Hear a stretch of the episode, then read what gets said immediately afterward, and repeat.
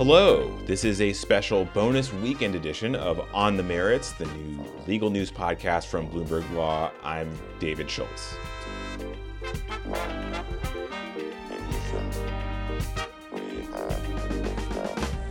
So today we've got a quick hit for you. We're bringing you a little sneak peek into the email inbox of our new opinion columnist here at Bloomberg Law. That columnist is Vivia Chen. She writes a column called Unfiltered about the law and the legal profession, and she recently wrote about the failed attempt by U S News and World Report to rank law schools based on their diversity.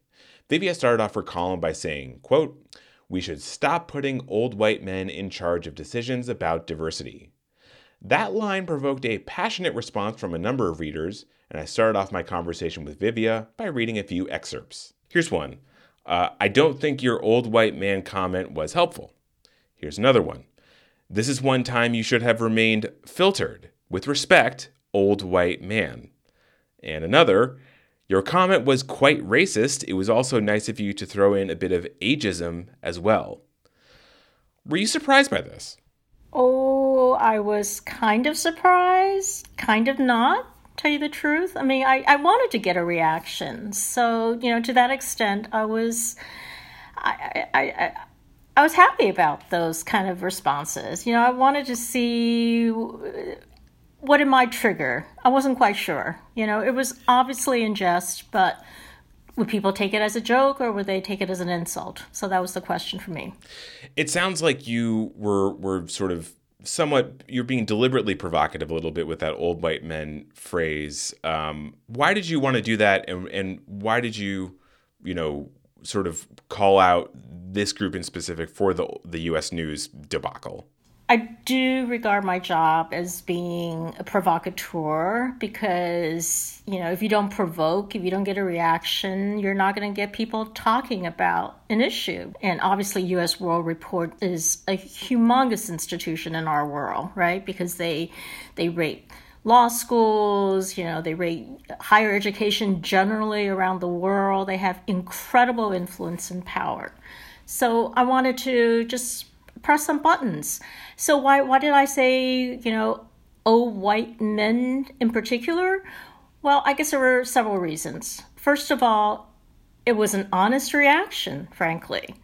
In my conversations with other people of color and with women, their gut reaction was, my God, it must have been an old white dude behind all this, right? It was pretty embarrassing to see them, you know, put out the criteria and then pull it back and tweak it and then put it out again and then pull it back. I mean, it was a debacle is, is I think, the right word for it. Yeah.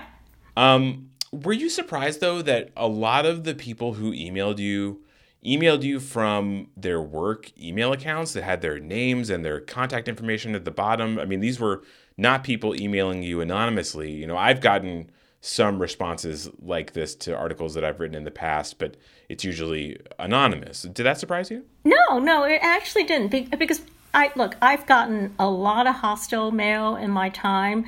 To me, these were really like, they were pretty harmless. I, I mean, you know, they stated an opinion, they weren't threatening, they didn't insult me personally, at least not too much. So why shouldn't they put their name on it? Um, you know, I give credit to people who do do that because, you know, you, you should, you should. If you're going to state a position, you're going to, you know, say something strong about, you know, whatever you're objecting to. For God's sake, put your name on it. And and you know what else? I often actually respond to some of those people. And in time, we actually have sort of a bit of a conversation and, you know, a, a bit of a detente.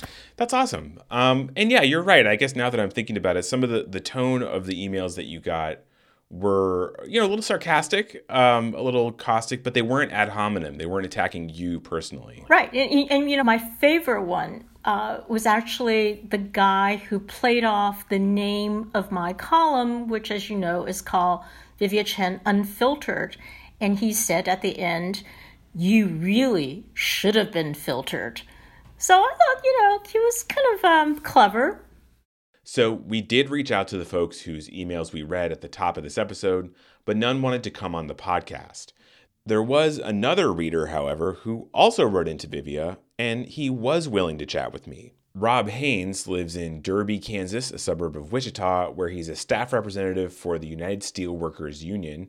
He also emailed Vivia about her column, and he said it made him think about how one of his prior jobs had handled, and in his opinion, mishandled the issue of diversity. My take on it is, for all these diversity programs, I don't think, really think there's been much headway made. In fact, it seems to be more fractured than it was, in my opinion. You know, in the beginning, in my first involvement in diversity programs, it was a single group made up of a wide variety of uh, people, you know, genders, backgrounds, race. But over time, you know, I've been at this at that company for thirty years. What turned from a diversity group turned into about ten or more employee groups that all have separate identities. As for Vivia's line about taking power away from old white men, Rob was far from offended. Well, actually, I got a chuckle out of it because I am an old white dude or guy or man. So, you know, I, I don't find that offensive. I think there's, you know, I think there's a lot of hypersensitivity in the world today, and that's that term is about the last thing that's going to get my hackles up. That was Bloomberg Law reader Rob Haynes speaking to us from his home in Derby, Kansas. And before that, you heard Vivia Chen, opinion columnist for Bloomberg Law. And that'll do it for this mini bonus episode of On the Merits. It was produced by myself, David Schultz. Our editor is Jessica Coombs, and our executive producer is Josh Block. Reach out to us on Twitter if you have anything on your mind. We use the handle at B Law. That's B as in bonus episode. Thank you, everyone, for listening, and we'll be back on Tuesday with a new episode of On the Merits. This is Adam Allington, and I'm here to announce a new season of Uncommon Law, a narrative podcast series from Bloomberg Law. Black Lives Matter! Black My co-hosts and I will speak with African-American attorneys and hear their perspectives on how big law is, or in some cases isn't, adapting to become more diverse and inclusive. It's not fair, but what can be better than being on the front lines of helping to make this country better for all of us? If not us, who? If not now, when? Just search for Uncommon Law wherever you get your podcasts.